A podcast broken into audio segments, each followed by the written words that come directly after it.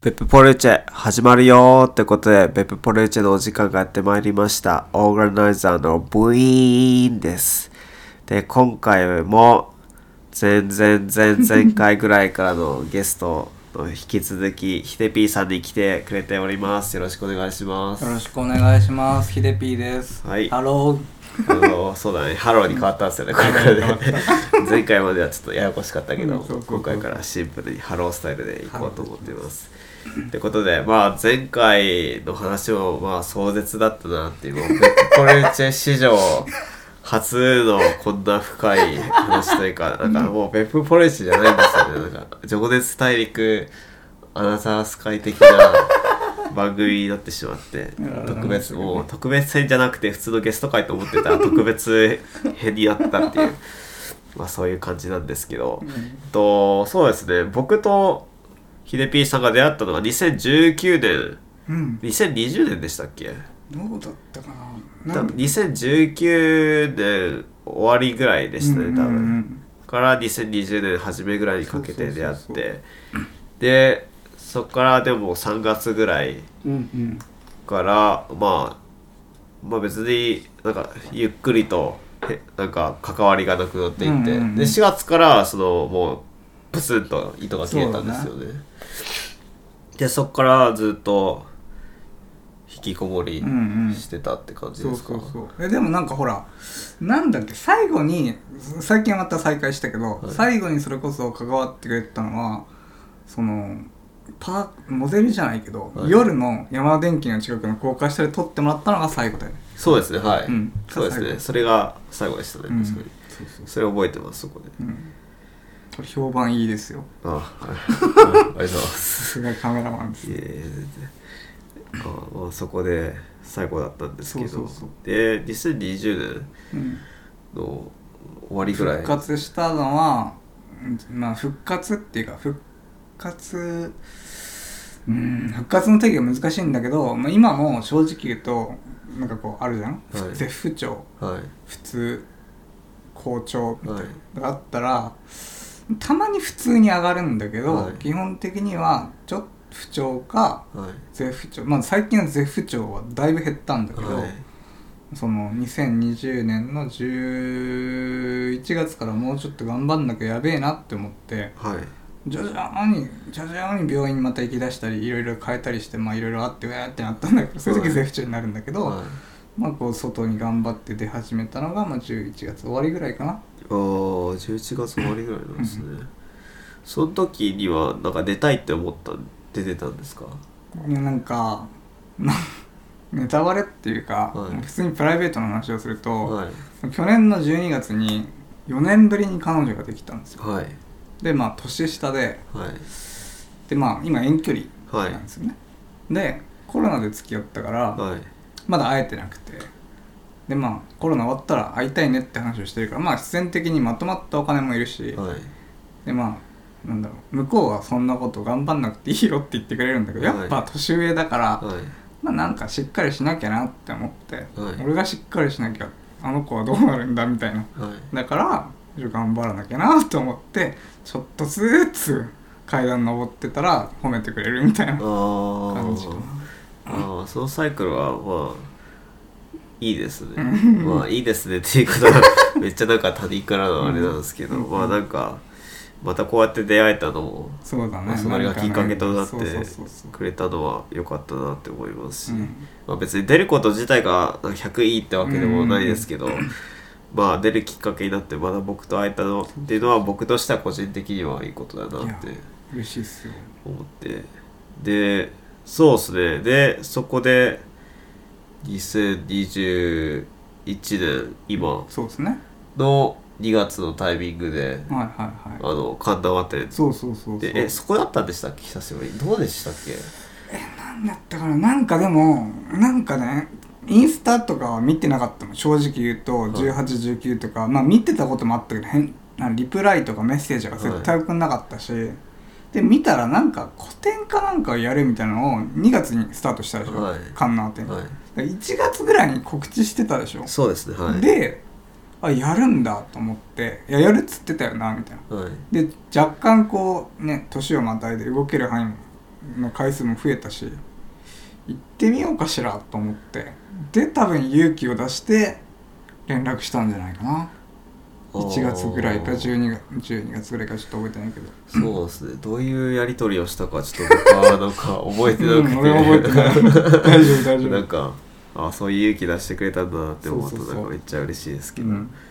えーでそこでまあ2月結構外出てましたよねそうそうそうそう多分僕以上にですねだうんってあの結構神田和店には行かれたんですよね出たねあの週2回その本業の方が休みがあるから、はい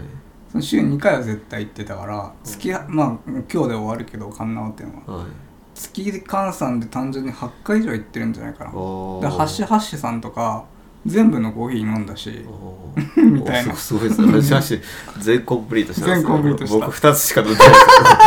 です。在労してただけ。 えーまあ、そこで、まあ、いろんな人に出会えたんじゃないですかそうそうそうそう僕も出会えたんですけど、うんもちろん後藤さんにとってうんうんうん JP さんにとっても、えーそこで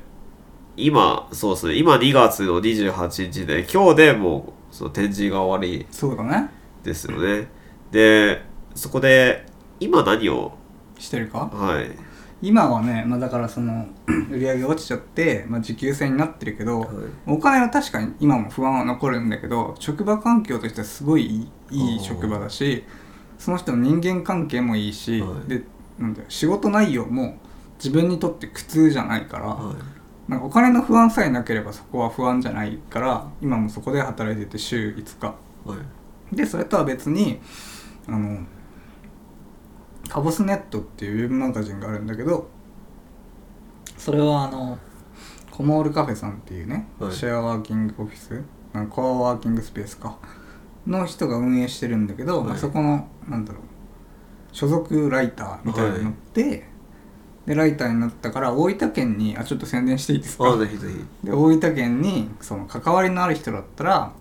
あのインタビュー何してもいいのよ、はいそうどんな人でも例えばクリエイターでもいいし飲食やってる人でもいいし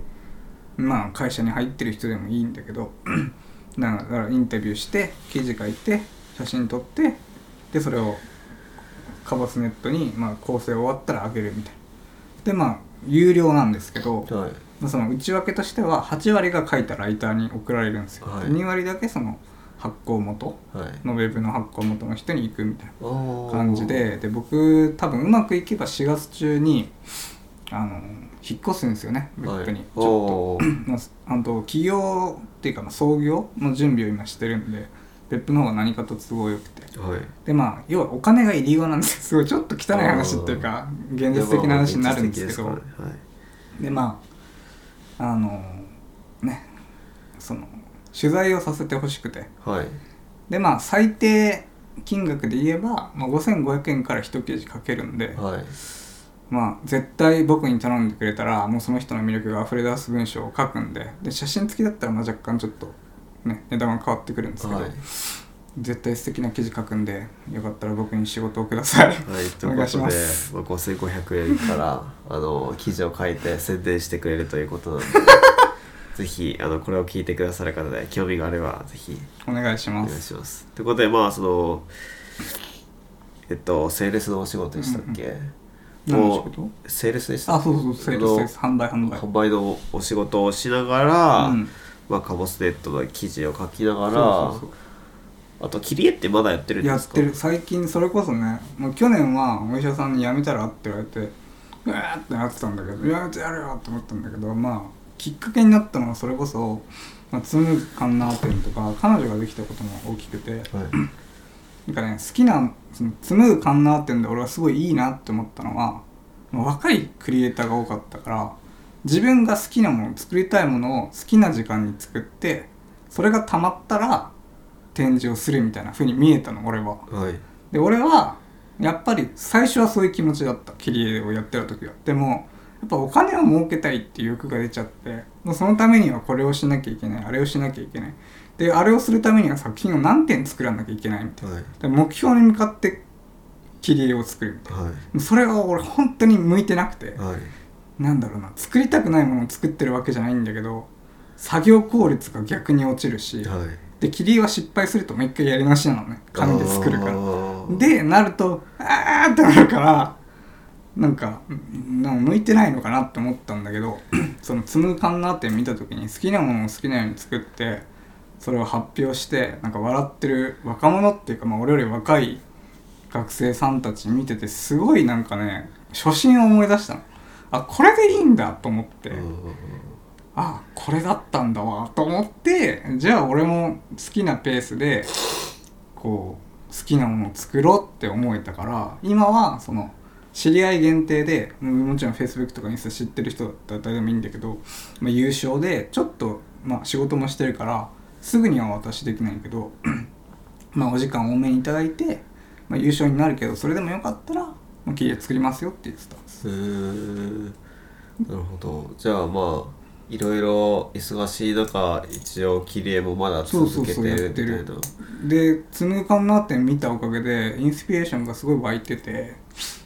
本当にね最短でいけば今年、まあ、無理だったら来年までに、まあ、30点ぐらい作って個展開きたいなって思ってるおーぜひそれは、ね、やってほしいとこであるけどまあプレッシャーかけない程度にあの優しい優しいやっぱ展示するってなったらいろいろ疲れますよね、なんかまずまず場所取りでしょはいでテーマ決める配置決める客が来るのか来ないのか、うグッズは何個作るか作らないのかねとかね、うんだからもうえ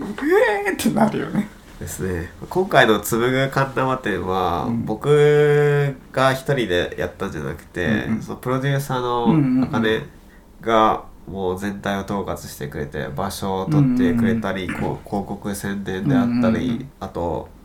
コラボする相手を決めてくれたりとか、うんうんうん僕はもう基本的に作品作るうんうんだけにコだミけットにしたコのねミットできてたからよくて、うんうんさらにまあその動く単位っていうのはすごく小さくうて。んうんなんかグループ全体は17人ぐらいいるんですけど、実際に一緒にやるのは、まあ、45人ぐらいうんうんうんっていう形ですごくやりやすくて、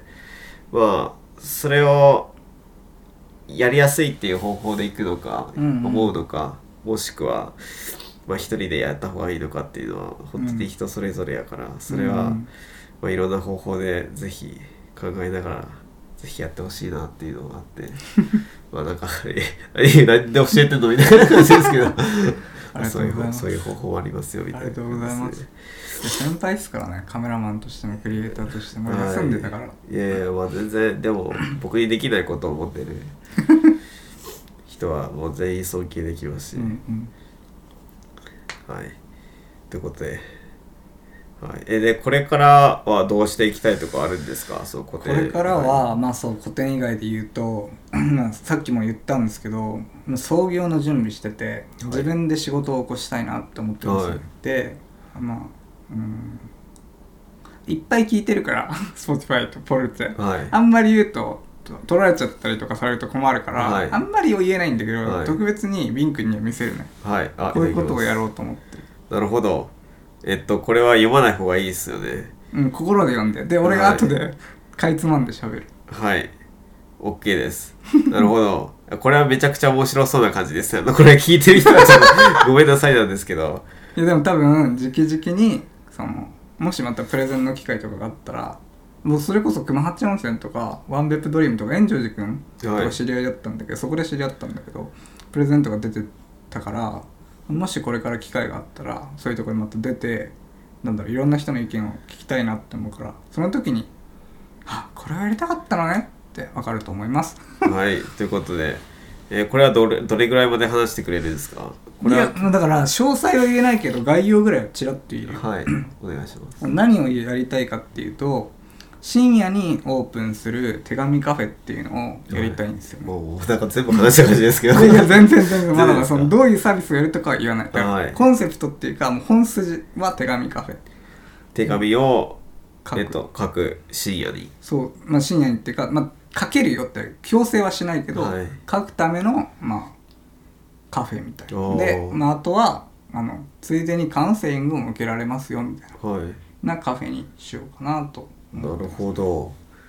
ほうまあそれは自分がカウンセリングをするみたいな感じいですやかあのね僕は資格を持ってないんでもちろんその創業してから、まあ、すぐできるだけ早くカウンセリングの資格取ろうと思ってるんですけど、はい今僕の担当してくれてるカウンセリングの先生が僕がこのやりたいことにすごい協力してくださって、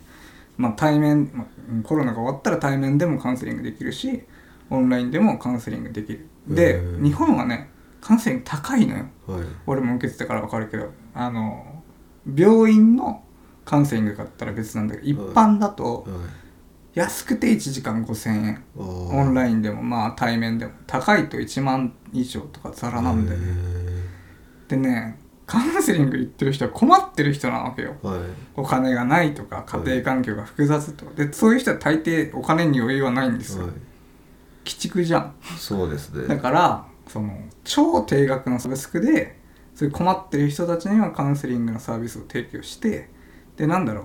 困ってるけど、まあ、働いてますとかお金に余裕はありますっていう人には、 チケットを作ろうと思っててはい例えば3000円5000円1万円、はいで、まあ、そのカウンセラーの先生に話してまあいろいろ、ね、次回どうしましょうかとか,、まあ、かなんか両方やってもらって、まあ、終わった後にその本人がカウンセリング振り返ってもらって、あは今回のカウンセリングはまあ値段的に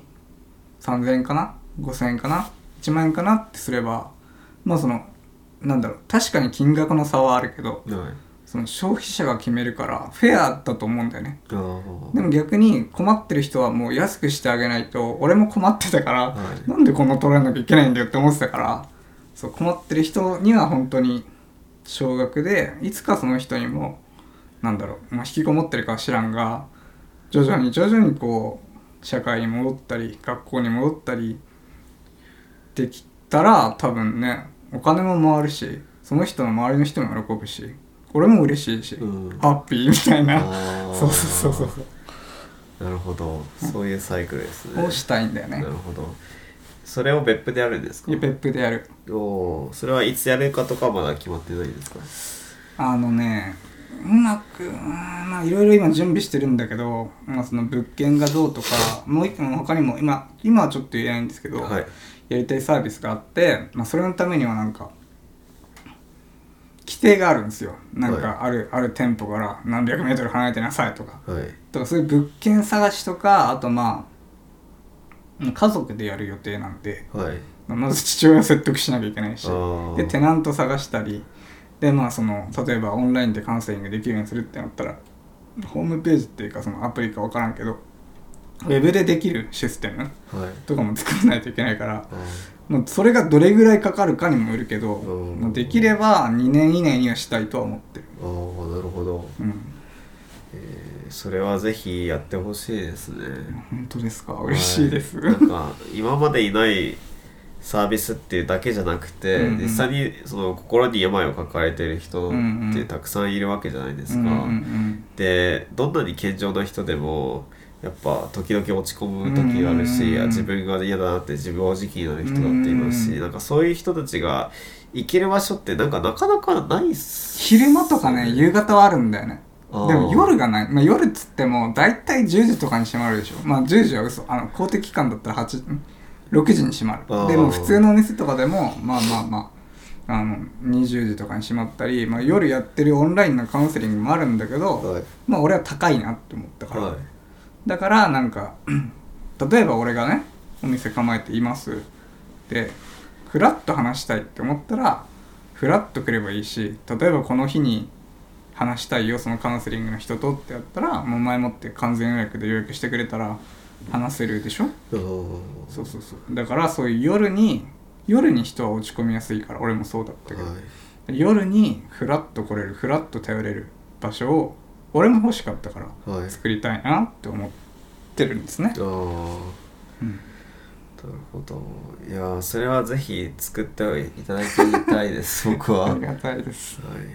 てことで、